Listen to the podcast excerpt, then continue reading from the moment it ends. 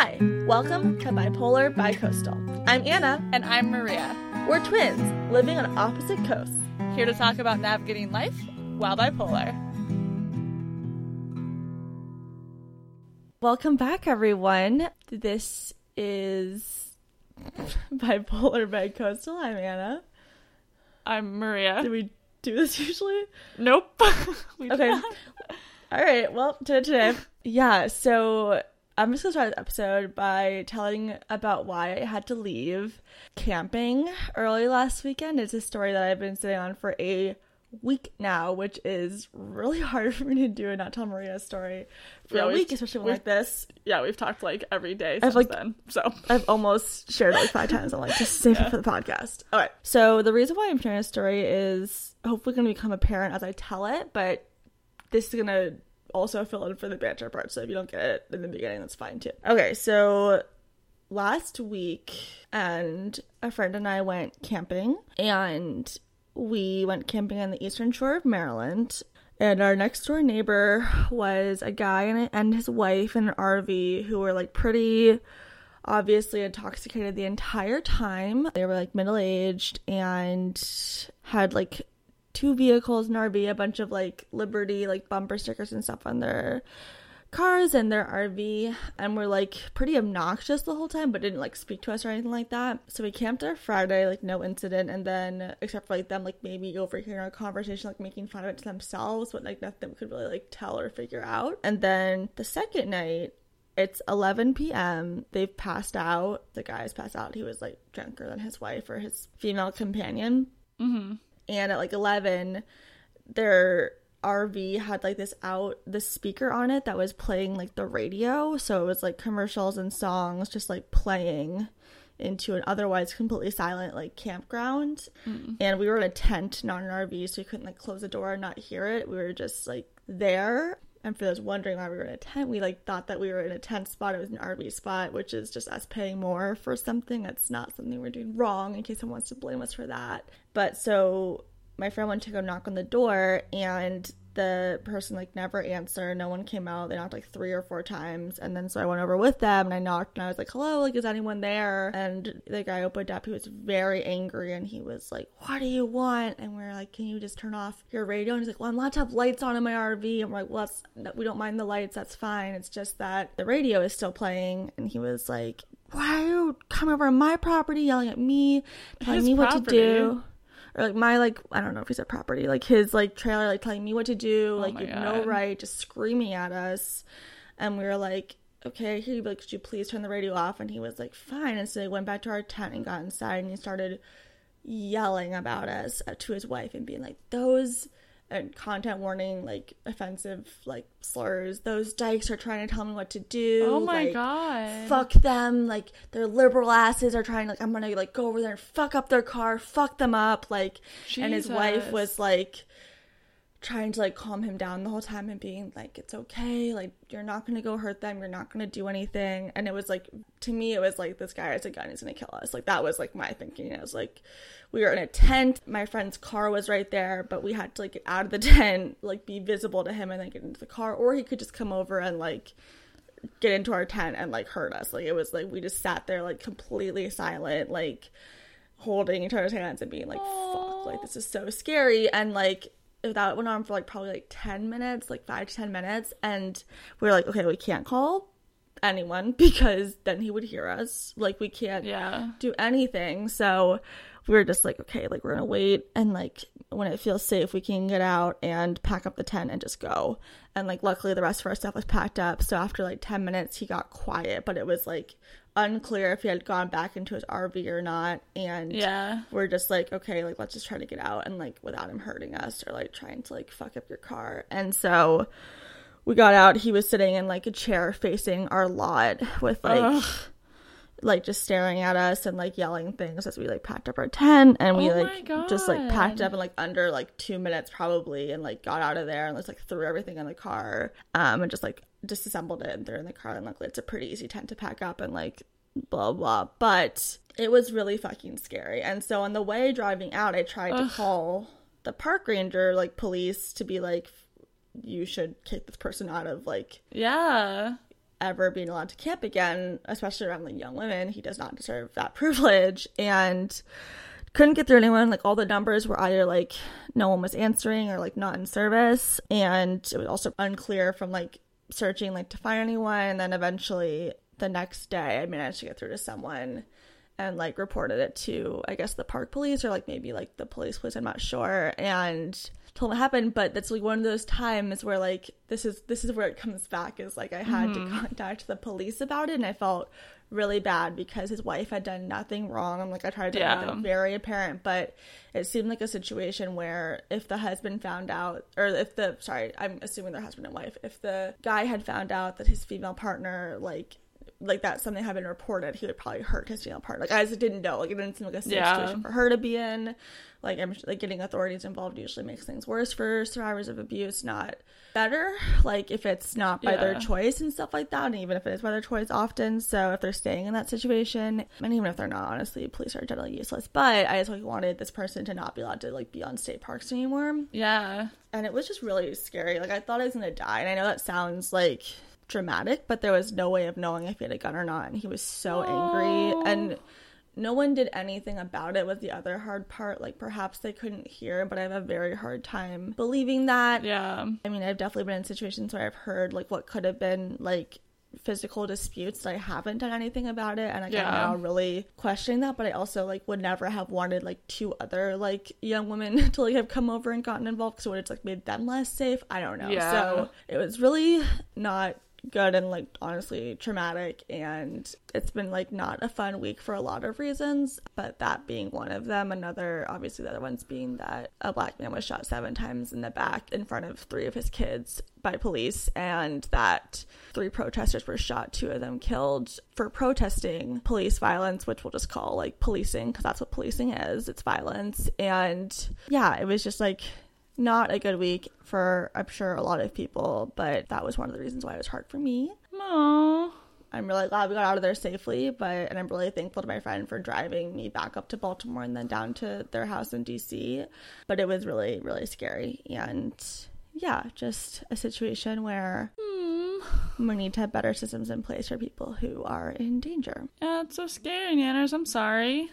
Yeah, it really fucking sucked. And like I feel like everyone's I don't know. Like, I don't know how to like tell the story in a way that like adequately conveys like how terrifying it was. Yeah, how much I thought that we were not gonna make it out of there like unharmed. That was a possibility at one point. Like I was like, we're just gonna have to sit awake in our tent all night, or like yeah. And I'd already taken this is like another like bipolar mm, problem. I'd already yeah. taken my medication, so I was like so tired on the way back and I felt so bad. But I like when I was like getting and like unpacking at like one AM, I was like, I don't even know if I got any of my stuff because I'm like literally like walking to sleep right now. Um, but yeah, it sucked. And uh, I Ugh. don't advise that anyone go camping on the eastern shore during of Maryland. Um, of Maryland uh, during election season. Just don't go into conservative areas if you look different and are like a sitting duck in those situations. It sucks, but I don't think it's a safe thing to do right now. So, how crappy is it that August 30th is already election season?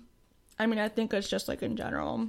Yeah. Sorry, I'm chewing ice, but um, yeah, it was it's really scary. I never had to like think like my safety when camping before, and I get it's like an immense yeah. privilege. But I think it's also because I've only ever gone camping with men before, like at least like, yeah, like our dad true. or like partners in the past, and it's very different, especially when you look like a gay couple, which we do yeah. when we like are like you know sharing a tent and stuff like that. So was your friend okay? Were they nervous? Oh, Sammy, I think handled it better than I did, but I was just as like freaked out by the situation. Yeah.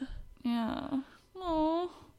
Yeah. I hope they're doing okay. If you're listening, Sammy. Mm. Oh yeah, that's the person that their name. Hey, Sammy. Um, but yeah, it sucked. So yeah, that was the story that I saved for the podcast. So, ugh, what a once again, what a joy to be sitting on. I know. Oh. Okay, so then last week we shared the episode of me talking about my involuntary hospitalization at the hands of the police. I'll just say that the police were the ones who put me into the ambulance and I'm going to be a little bit more like explicit about that part right now. It was like not a good experience my family, Maria, had called a mental health crisis hotline and they advised her, right, Mia, to call the police. Is that right? No, I didn't call the police. I called 911, like, for the hospital. Yeah, but 911 goes to. Yeah, but, like, I didn't realize that at the time. Like, I wasn't, like. No, no, no, no, but I'm just saying, like, that was their, like, advice in the hotline, right? It was, like, to call an emergency line. Yeah, to, like, yeah, for you, so that you could be hospitalized. Right. So the problem is that in a lot of communities, in fact, most communities in America, is when you call that hotline, the police are the first responders and they come out when someone is like a danger to themselves or others because in theory they make situations less dangerous, but in this situation and in most situations, I would argue they make things more dangerous. So Yeah. in this situation, I was like doing okay, not great, but okay. Like I wasn't hurting other people at this point when they came and when then they came into the room and I was completely naked. So I had to like people had to get them out of the room. They did not want to be taken out of the room. Like if I was not like a white person with a white family, I don't think it would have and, and in a very like affluent neighborhood, I don't think it would have gone the same way. I think I would have been carried out of there naked, honestly. And um, Maria was able to like convince them to get out of the room and give me clothes and convince me to put them on. And I was forcibly detained, put into handcuffs, and carried by all four limbs by like four police officers, four grown men, kicking and screaming down my stairs and almost forced into an ambulance because I wasn't complying with their orders, which is a ludicrous ask for someone who was undergoing a psychotic episode who's experiencing physical violence being put onto them. Sorry, Nanas, when you say being almost forced into the ambulance, do you mean almost or the, like, the cop yeah car, the right? the squad car right Yeah. sorry and the only way that i was able to do it is like somehow and i probably i'm just gonna credit maria for this it's like i was able to like put that together that there was an option besides being go- going into a cop car to the Yeah. hospital that like if i like stopped for a second and this like happened several times during like my involuntary like Yeah. my commitment to a psych ward that i was able to like put two and two together like oh like this behavior is like Yeah. causing this effect. So in that Yeah. case, it was like, okay, like I need to calm myself down, which again, a ridiculous ask for someone who's going to go in a psychotic episode, so I can be transported as someone who is unwell and sick in an ambulance, as opposed to someone who is a danger to society in a squad car. So, Yeah. and I would have been taken by myself to the hospital, which would have been even more traumatic. So I was taken in, in an ambulance. Maria was able to come with me. She was still they- detained in the ambulance. I mean, it's not like you were. no, I was Yeah. I was um I was handcuffed. I was they may have took my handcuffs off at one point. I can't remember. And Me neither. um I'm not sure if they gave me any drugs in the ambulance either. I don't have a memory of that. But there were like people who had some empathy for someone going through a mental health crisis there, which was helpful. And I like really think those ambulance workers, one in particular, I don't remember like their name or anything like that, but who was Yeah. very like kind to us during that journey Yeah. um, which was not like a thing that we were given before that. And then I was uh, taken into the hospital and just put into like a holding room until they could assign me somewhere or something. I don't know why it like t- always takes so long. yeah. But during that time, another person undergoing a mental health crisis who is not a white person, not a young white female, but instead maybe young actually, I'm not sure, but like person of color was having an episode or like yelling in the hallway and I was left by myself with no explanation in my room and I'm sure everyone else who was also like waiting to be put into the psych ward was and all of the staff including like at least 10 security people some of whom had weapons. All of my weapons, actually, we can probably assume, were in the hallway, just lining the hallway on both sides. so scary. So scary, like monitoring the person. Like, it was not, like, it's completely Yeah. unclear why that they needed that many people for an unarmed person who was, like, sick and why Yeah. they needed so many, like, people with weapons and all these things and why no one Yeah. had any way of like trying to de-escalate the situation all everyone was doing was escalating the situation um, which led me then which i mean i think that when i tell people a story they don't think like they're like oh well you chose to do that but led me in order to get anyone to like explain to me what was going on or like listen to me or like give me like any reason why i couldn't see my family which like up to that point i've been having like one visitor Yeah. come back and then leave and then one visitor and it's like i was like was like why is that stopping and And I don't Like- know. I have no idea why either. Like, it stopped because of that. It stopped because they like were like it's a high security situation and Yeah. we all have to be taking care of this person. So I like threw a chair to try to get my behavior to match the level of urgency that the other person's was. And is that a decision I would have made when I wasn't manic? I don't know. But it was a decision based in some sort of logic because that was like the behavior that was getting attention. Yeah. And they came, they like um, restrained me and explained what was happening. And I eventually did get to see someone, I think, sooner than I would have otherwise. Now, Sorry, I'd this- also like to say you, you didn't. It's not as though you threw the chair at somebody. no, I was in a room by myself. I threw it at a Yeah. wall. Yeah. and like not even like, like to the floor. Like it was just to like get some attention, right? Yes. So I'd asked them before, like, can someone tell me what's going on? And no one was talking to me. Mm-hmm. So, all of that to say, I don't think the police were helpful in that situation. I don't think No. that um, being involuntarily hospitalized saved me any amount of trauma. In fact, every time I like talked to my bipolar disorder afterwards, like to therapists and stuff like that, it or like anyone, I cried during like the high. Like it took Yeah. me like so many retellings to stop like being triggered by like that story. The fact that I Yeah. got through it now on this podcast is just like a testament to how many times I've had to relive that and Yeah. like neutralize it in my head. It was the worst night of my life, by far the worst night of my family's life, I assume. Like it was not good. And Yeah, that would be the worst night of my life. I would, yeah, probably. Would and put that um, there. yes, and I think there are a lot of different ways that night could have gone if there were different structures in place, Yeah, different people called, different models of care taken, and so that's kind of what we wanted to talk about is this theory that's been like tossed around a lot recently of abolition and um the idea of deinstitutionalization Mm-hmm. and having that not be the go-to response when someone is Yeah. experiencing a crisis that we call 911 yeah. basically So we just want to establish that we are pro police and the carceral state abolition in general. Like as radical Mm-hmm. as you can imagine, that's us. But we're gonna focus specifically on people who are suffering some mental illness and severe mental illness because that's the scope of this podcast, and we we don't want it to be like too broad. That's so we're just anytime that we talk about people with mental mental illness, you can like extrapolate to everybody. But we're just gonna focus on that for the purposes of this podcast. right Yep.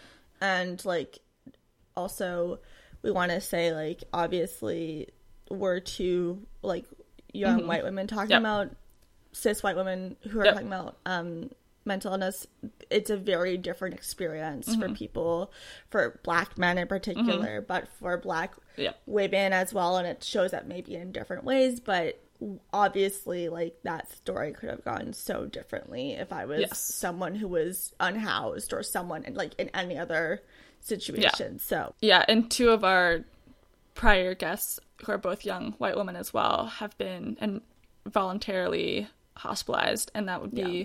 Maddie Luderin, who you can find her episodes, and then Maggie Faust. So if you're looking mm-hmm. for more stories, they're in those episodes as well. yes Yep. and theirs were voluntary but it was still a really traumatic experience for both of them so Yep. Okay, so and then the other thing we wanted to say is when we were doing this research, a lot of the problems that we found with mm-hmm. it was that we were reading theory and solutions and identification of the problems from people who don't have mental illness and who had never mm-hmm. been in that system. And if they had mm-hmm. been, it was from a provider perspective, not from someone who has ever experienced psychosis or who's ever experienced a mental health crisis. That was they, that was not the lens that they were seeing them from. So I had mm-hmm. to deal with reading language. I'm sure Maria, you too. That was like Awful.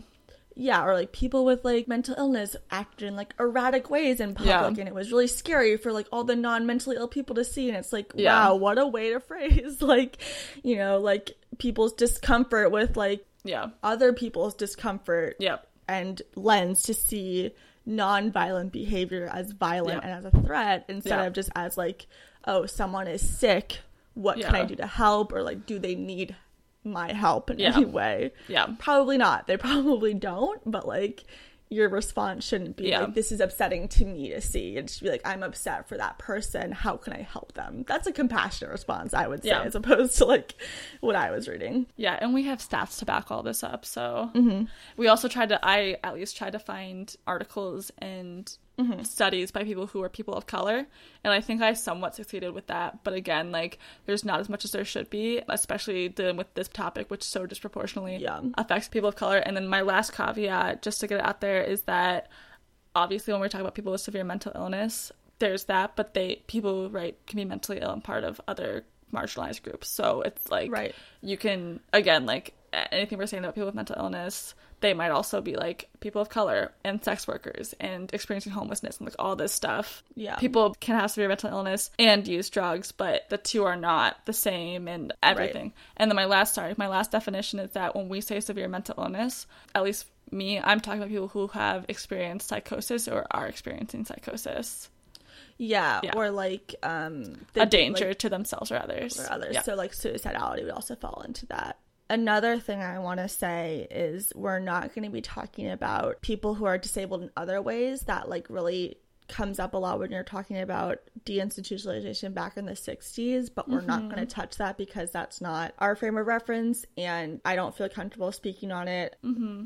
And that would be a whole different episode, anyways, honestly. But that is another population that's been affected by this. So that's something to keep in mind. But basically, what we wanted to see is that oftentimes mental health professionals see therapy or institutionalization, putting people into institutions, is a solution without considering whether people have access to resources, whether or not someone wants those things, and even thinking out what the goals of those treatments are.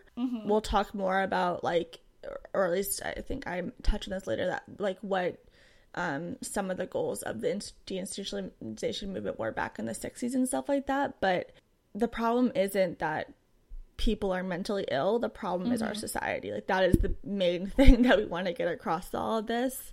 Mm-hmm. And there's a lot that goes into it where it's like the idea of these goals and treatments is to like incapacitate people or like or make them more productive or make them Yeah.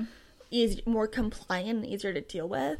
And I think we've accepted that for a lot of populations that that is not an acceptable goal mm-hmm. and we haven't gotten there with mental illness really and we also a lot of people haven't gotten there with other populations so again speaking about young black students like a Yeah. lot of the education system is set up to make them more compliant more restrained and Yep. that's not treatment. like that is like for the mm-hmm. benefit of the person and the society who isn't that population. It's not for the benefit of those people themselves.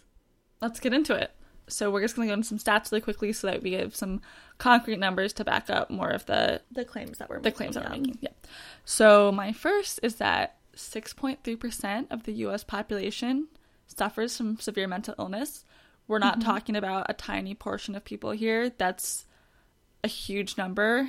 So they come from all walks of life. It's many people who are not diagnosed now can be diagnosed later in life. It's not something that people grow out of. I just wanted to get that out there. 16% of the total population in prisons and jails are people with severe mental illness. Mm-hmm. And this one is not specific to mental illness, but up to 50% of people murdered by the police have disabilities. Yeah. And so going off of that, the number of people who experience violence in institutions and psychiatric settings, there are high rates of reported lifetime trauma that occurred within those psychiatric settings, including 31% of people, this is self reporting, but 31% of people experience physical assault, 8% experience sexual assault. I would posit mm-hmm. that that number is very low just from my own experience working with survivors of sexual assault Yeah. and 63% witnessed traumatic events. So even I, I know that we all live like not all of us, but um, bunch bunch of us experience live pretty privileged lives. But if any of you have seen trauma or like have watched those Yeah. videos of people dying at the hands of police, I think that you can imagine like how upsetting that would be in person to see something like that Yeah.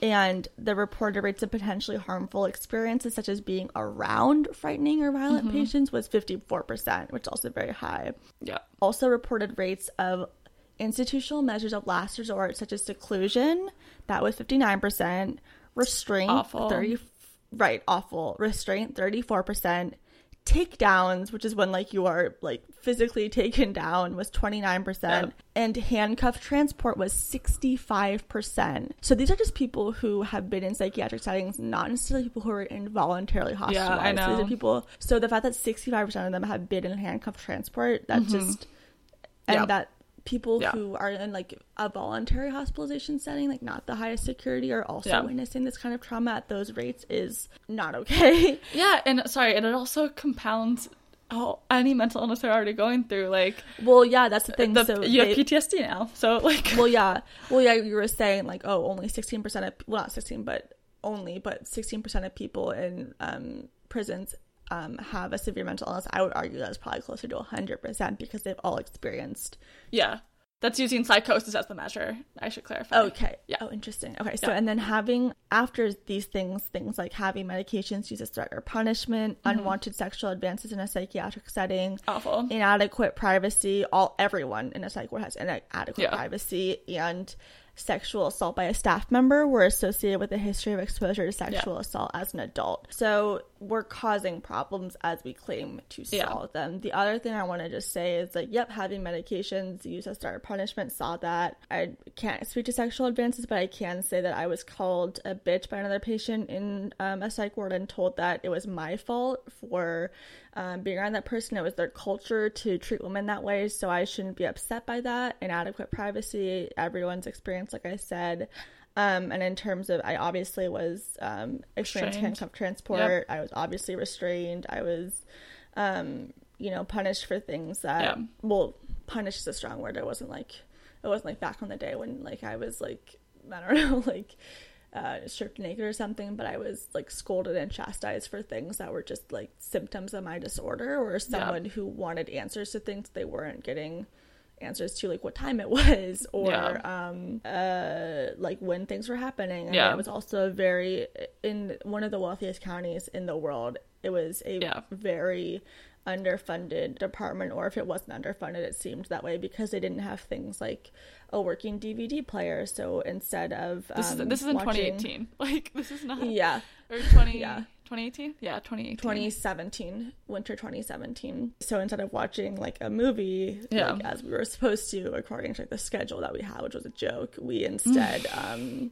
watched the news which is again traumatizing and if you guys Yeah. remember during like winter 2017 trump was about to inaugurate inaugurated so not fun to watch so i wanted to speak about the idea of mental ill people who are mentally ill who are victims of violence versus perpetrators so most Yeah. people with mental illness are not violent, and only 3 to 5% of violent acts, I'm going to say reported violent acts, could be attributed to individuals living with a serious mental illness. In Yeah. People with severe mental illnesses are over 10 times more likely to be victims of violent Mm-hmm. crime crime than the general population and our stats are all coming from good sources we'll put them into the show notes if you're on Yeah. apple podcast listening go to a different platform or read the show notes or go to our facebook page Yeah. it's not going to be possible to fit them all in it's like the very small amount of characters allowed in apple podcasts but that's from a Yeah. government website so these aren't like we're not finding like stats from like people who are working to end this issue it's just people who are reporting statistics on these things And we didn't go into this being like, I, like all the numbers I saw were so much higher than I thought they would be. Do you know what I mean? Um, and and I, the ones that people in psych wards i was like Yeah. shocked by all right, you ready? Yeah, so Maria is now going to talk about what the goals of abolition Mm-hmm. um, have been. So, um, with all the Black Lives Matter stuff that's been happening this summer, um, I'm sure that you all have heard of like the eight to abolish the police. It's great resource. It'll be in the show notes. Like I would highly recommend reading it. But it was came up as a counter to the eight can't wait campaign, which is offering reforms instead of abolition. So Anne and I are working from an abolitionist framework, and we're working with the understanding that institutionalization period is the issue, and it's a continuum, right? So prisons mm-hmm. far end of the continuum, but state and private hospitals not much better. So basically, the goals of abolition and alternatives police and the ways that you get there are defunding police, obviously, defunding to zero, demilitarizing communities. So again, I'm just going to touch on the things that have to do specifically with mental health. So removing cops from hospitals, like there's cops in Anna's hospital, and also at this point, uh, law enforcement can access private patient information That should not be possible. Um, remove police from schools, free people from jails and prisons. So, freeing people from involuntary confinement, including but not limited to jails, prisons, um, immigrant detention centers, psych wards, and nursing homes, starting with the most vulnerable co- populations such as aging, disabled, immunocompromised, um, held on bail, held for p- parole violations, and survivors of whatever type of abuse or trauma. And we've seen with everything that's happening with COVID Yeah. how important it is Yeah. that we have that framework because people are literally being murdered by the Yeah. state because they have been institutionalized for things like becoming old in a society that's not set up to take care of the elderly. Yep.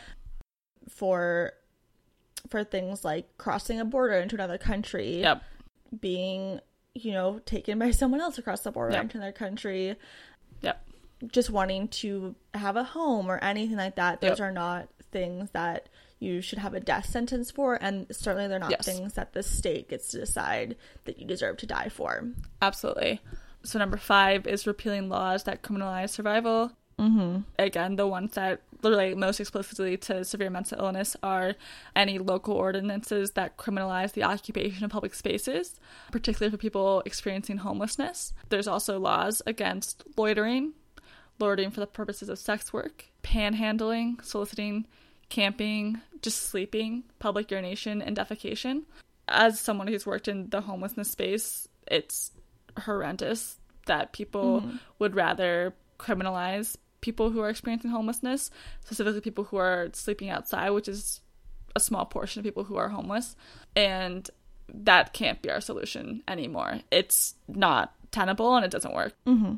Okay, and then number six is invest in community self governance. That would look like people who have mental illness making decisions about what people with mental illness should be treated, um, how they should be treated. Seven, pr- provide safe housing for everyone and make public housing available to everyone, um, repealing any laws that bar people from accessing public housing for you know perhaps being taken to jail for mental illness or health crises or for living outside or, or anything like that and then mm-hmm. lastly which Oh wait, I want to say one of the other things that you had written down: the idea of repurposing empty buildings, houses, apartments, and hotels to house people experiencing homelessness. Again, something that's become So easy.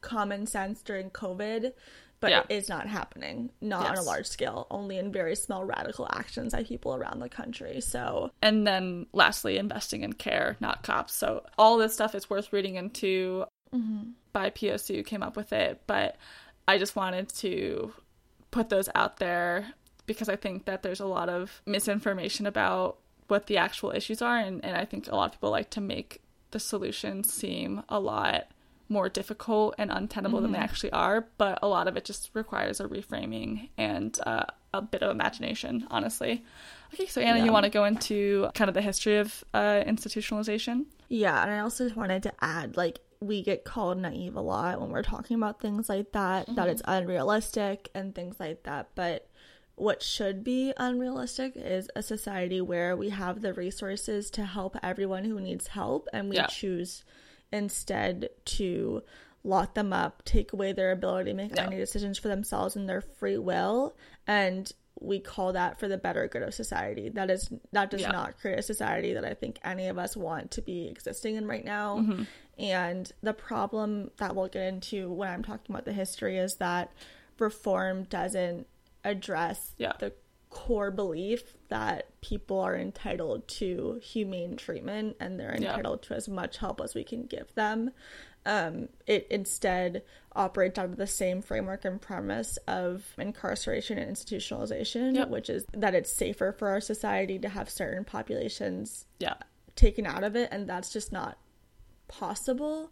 And I'll touch on this very briefly now, I guess. It's also not fair to the people who are then in charge of Yeah. responding in those situations. So this is not to like have empathy for the police for how they act, but I I will speak about things like um, social workers and nurses in like psych units. It's really Yeah. dehumanizing to uh, view yourself as above or different from the people that you're treating yeah they're under resourced, they're understaffed, and even if they had the proper resources, their sole goal would still be to pacify the populations, not look at them as complex human beings with Yeah. complex needs. And they're they feel scared, which is very normal reaction when you are forcing people to Yeah.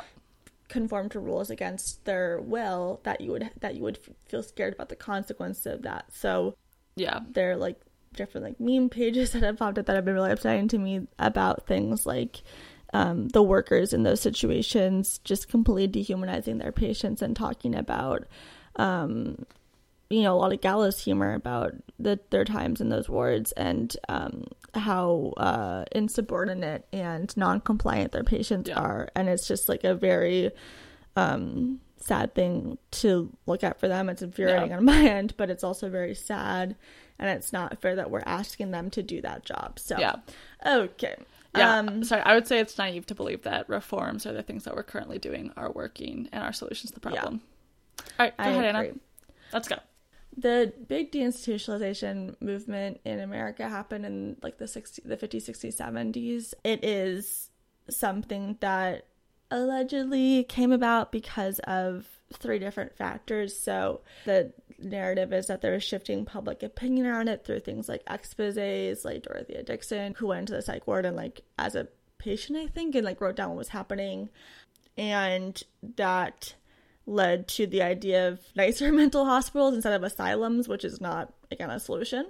And then there was also policy changes, such as the creation of Medicaid and Social Security disability insurance, which shifted funding from state to federal, which oftentimes is better funded. It made a big difference for um, enabling community living and community mental health to become a possibility. But it also was also during a time when neoliberalism was really present and the idea of taking it away from public hospitals to privatizing them. Yeah. So cutting the budget for the state, and Yeah. then the last thing was the advent of psychiatric drugs, um, especially Thorazine. But again, this just made patients quieter and easier Yeah. to manage. Didn't make them better. I think a really like good way of thinking of it that I read was like a chemical straitjacket. So in 1955, the state mental health population was 559,000, which was nearly as large on a per capita basis as the prison population today. But by 2000, it had fallen to fewer than 100,000, a drop of more than 82%. But we're still dealing with this problem. So obviously, the Yeah. solution did not work to solve this problem. And the other thing I would say is that the system is meant to, still meant to enforce like segregation, confinement, and Yeah. incapacitation. It's not meant to promote healing. If it was, people wouldn't be spending the majority of their lives in these places are coming in and Yeah. them like the throughout their door. life. Yeah. Right. Okay. Okay. Oh, and then I had like a really long quote that I wanted. All right, this is a quote from Dr. Liat Ben Moshe, and I apologize if I said any of that incorrectly, but um, she's the one whose article I used to to talk about the history of it. So, and I quote: "In the hegemonic discourse, mental illness is seen as analogous to danger." For example, in connection with mass shooters or bad Muslim terrorists, and therefore containment and segregation are legitimized, as those labeled as mentally ill are seen as posing a danger to themselves or others. These claims are entirely unfounded and have been rebuked by scholars and mad activists. That's a um, radical group of activists who self identify as mad. But they still form the basis of current commitment laws and prevailing media narratives, creating moral panics around the figure of the mentally ill as dangerous, especially through a racialized and gender prism. As the lone bad apple, the mentally ill as, is a white man, as inherently depraved due to group association or background. The terrorist is sick and non normative and also male. So that is how people justify segregating the mentally ill, and hopefully, our statistics earlier and just talking about it has kind of shifted the idea that Yeah. mentally ill people are the danger and instead focus on the, all the violence that we enact upon them as a Yeah. society and can kind of help shift our thinking that you know our response to people doing Yeah. things like in kenosha um, a militia member that's a sorry a terrorist a white male Oh, okay, terrorist yeah. And acting in a racist way to kill protesters is not him being mentally ill. It's actually a person making choices based on an ideology of hate and violence, and that being the very, very logical next step of the society that we've created that valorizes and idealizes, you know, the cop and the person who enforces the law and Yeah.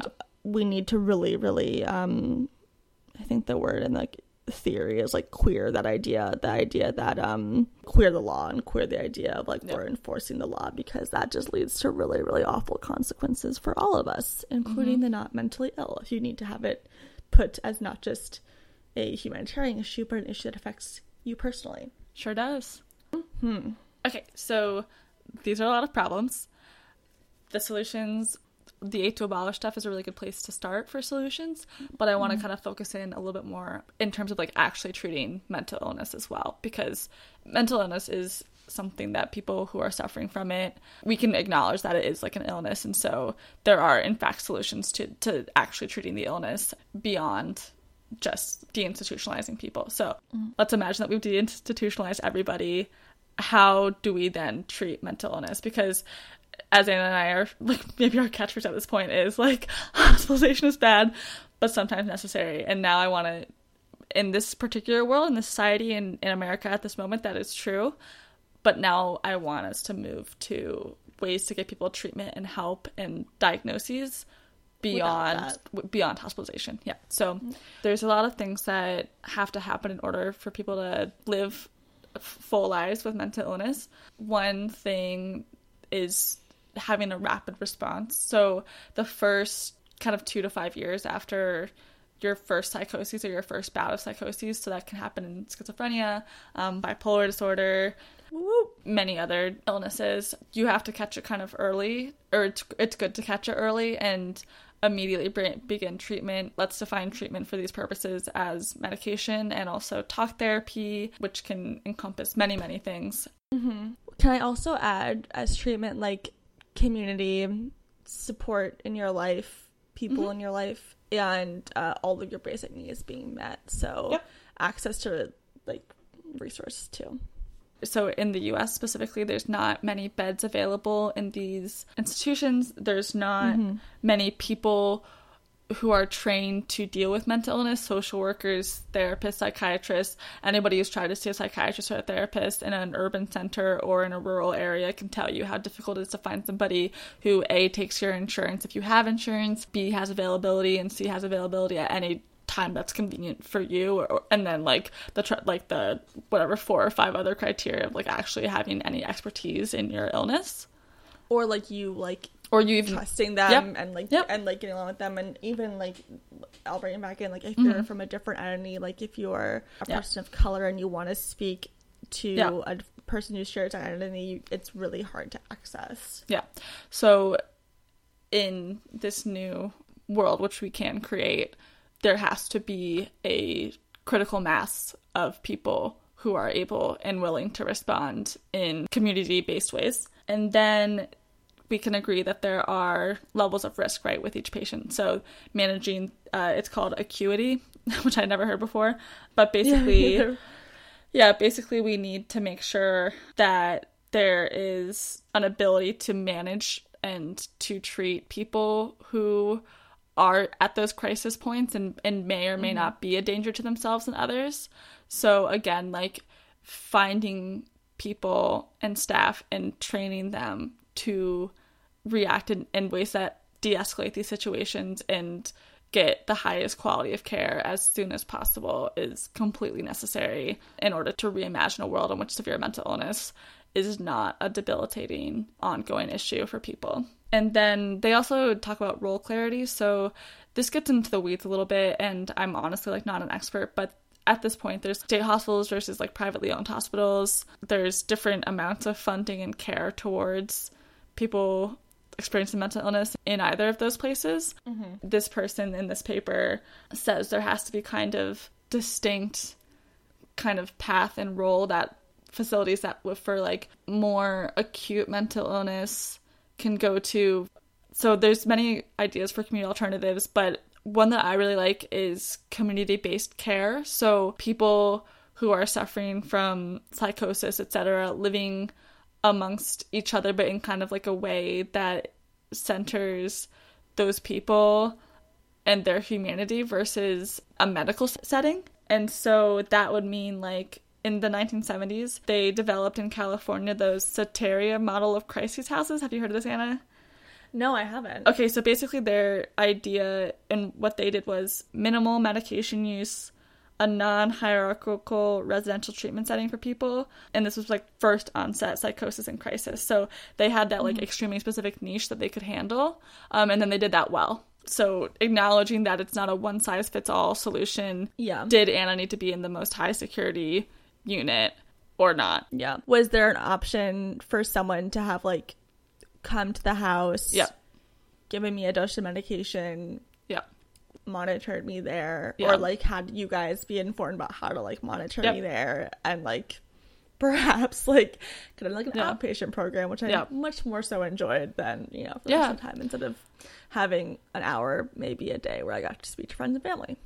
Yeah, and I think another thing to like really hone in on is once people receive the proper medication, it's mm-hmm. quick to when they're like back to being able to like function in a I don't want to say productive way, but like just a, a way that's like not a crisis point.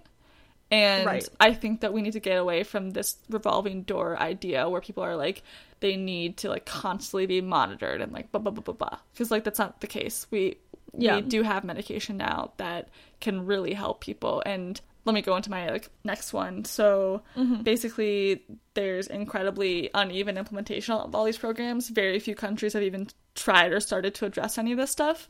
Um, Norway is one, the UK is other. You can go look those up if you want. Um, we're talking specifically about the US, the United States of America. And as many people know, and Anna and I are going to do an episode on later later this year, healthcare in America is not Forthcoming. is not universal. And so people can't I mean, it sounds so obvious, but people can't access treatment, right? If they don't have healthcare and they don't have health insurance. yeah. Can I do a quick anecdote?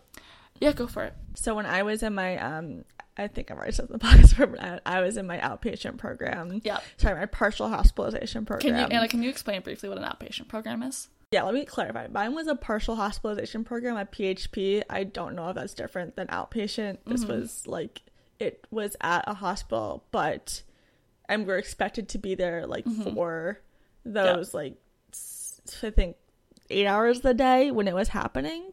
Mm-hmm. But I could have just stopped showing up, and there wouldn't like as a Zero when I was being. I think so. Yeah. So I got to like opt in or opt out, which I opted in. So there was in group therapy, there was well in the group, but there was we had group therapy, and there's this woman who was also I think bipolar. She started out pretty stable, and then like her condition deteriorated as the week went on because she was a veteran, so she was trying to get care through the VA and they were very slow to send her medication. So she started out at a point where she could probably have taken care of herself and then by the end was full on manic. And, And was, how long was it? Like it was a matter of weeks, right? it was like a week. Yeah. Yeah, it's It was it- not even that it was not yeah. even two weeks. Yeah, and there were other things that I saw there that really, really made me think that our current way of dealing with mental Mm-hmm. illness is not okay. You know, there were people who were was a person who was bankrupt because of his mania and was now having to deal with that while depressed because he was also bipolar and Mm-hmm. Yep. that's I mean, I would be very, very surprised if he wasn't feeling suicidal throughout all this. Most people in the place just wanted to be able to sleep. Like it was really hard finding the correct medication that would help Yep. them sleep. Like that was the main thing. I was very lucky with like how effective Yep. my medication was and how fast I was able to get the right dose, but it wasn't impossible, obviously. Yep. And this is not to say that the VA is the wrong solution. I think that is that it gets a very bad rap because um it is one of the largest social services that we have as a country is the VA and we don't fund it properly. Obviously, we underfund it purposefully it seems like. Um and that is why people aren't getting adequate care, but the people who like have that insurance are very grateful for it. Yeah. And people literally sign up to, you know, serve their country but also to potentially die because they need access to things like medical health care and Yeah. you know government given salaries and pensions and Yeah.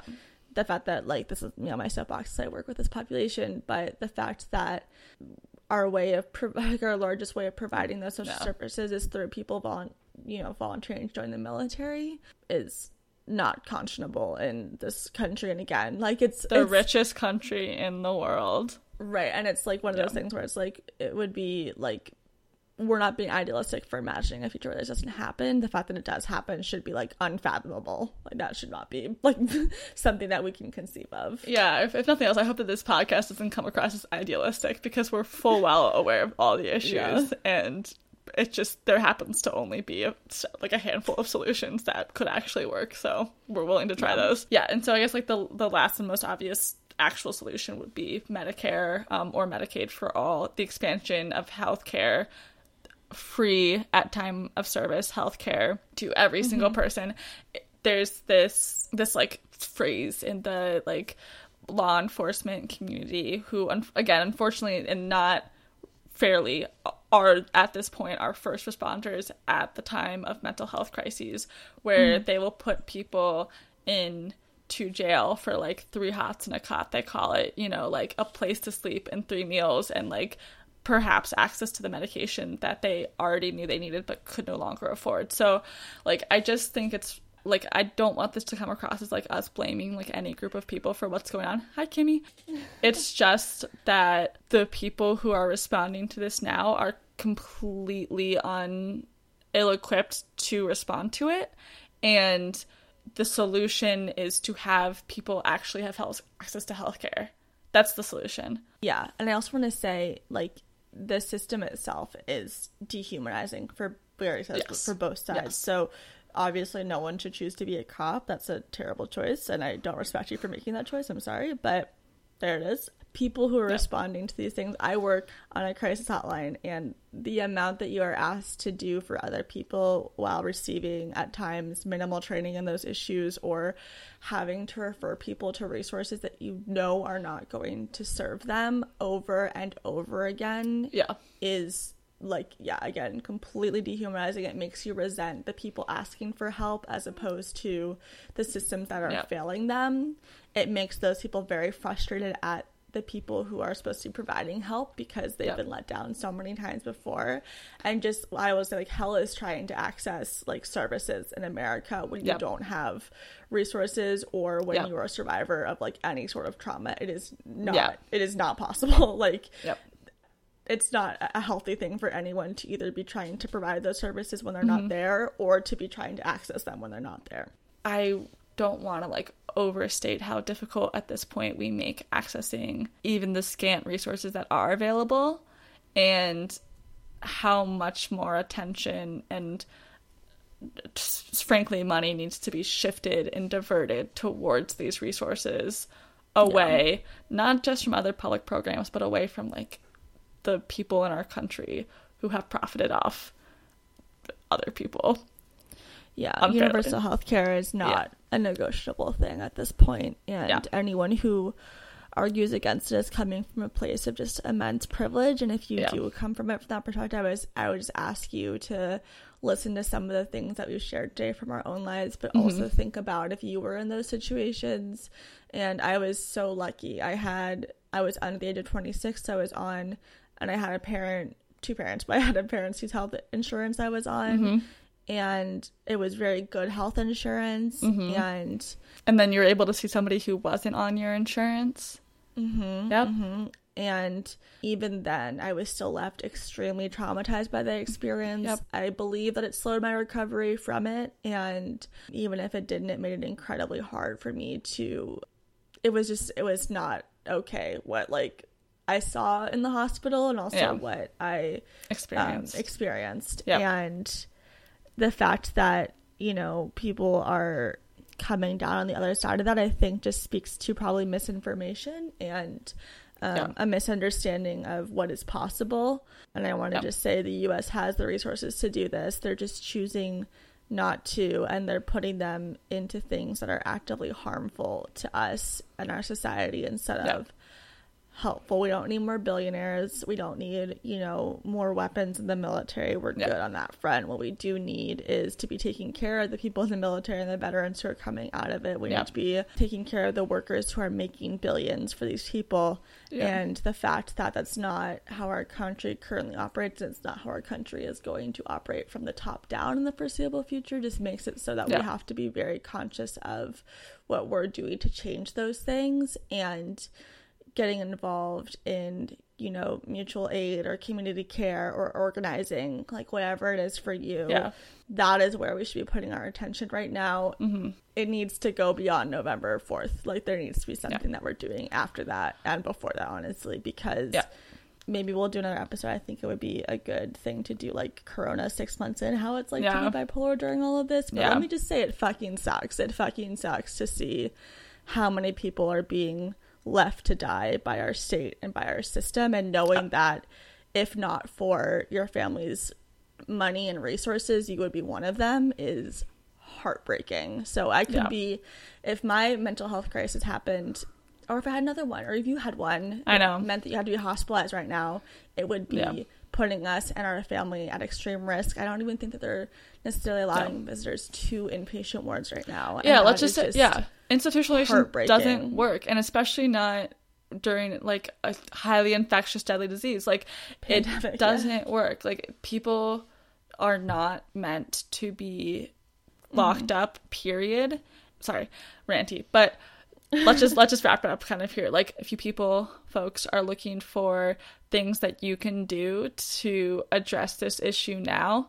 First i would check out the resources in the show notes or go to our facebook facebook.com slash bipolar by coastal where anna will be putting all of these resources mm-hmm. and the articles that we're referencing and the eight to abolish all that stuff. So you're getting educated right? Then if you want to act i would look into finding ways to despite the candidate that we currently have in November for the presidential candidate not being a supportive of Medicare for all, you can still look into what Congress people who are up for election or what your local city council, which of them support Medicare for all, and then phone bank for them. Unfortunately, we can't canvass right now, but you can phone bank. And um, oh, one great way to find out for who who's um, supportive of Medicare for all tends to be the people who the DSAs, the Democratic Socialists of America, support. It's not like a weird communist thing. They just happen to like they keep track of who supports Medicare for all and op- oftentimes will endorse them. or it's a weird communist thing and get involved in it honestly. involved, it's been yeah. like one of the most helpful things for my mental health during this crisis has been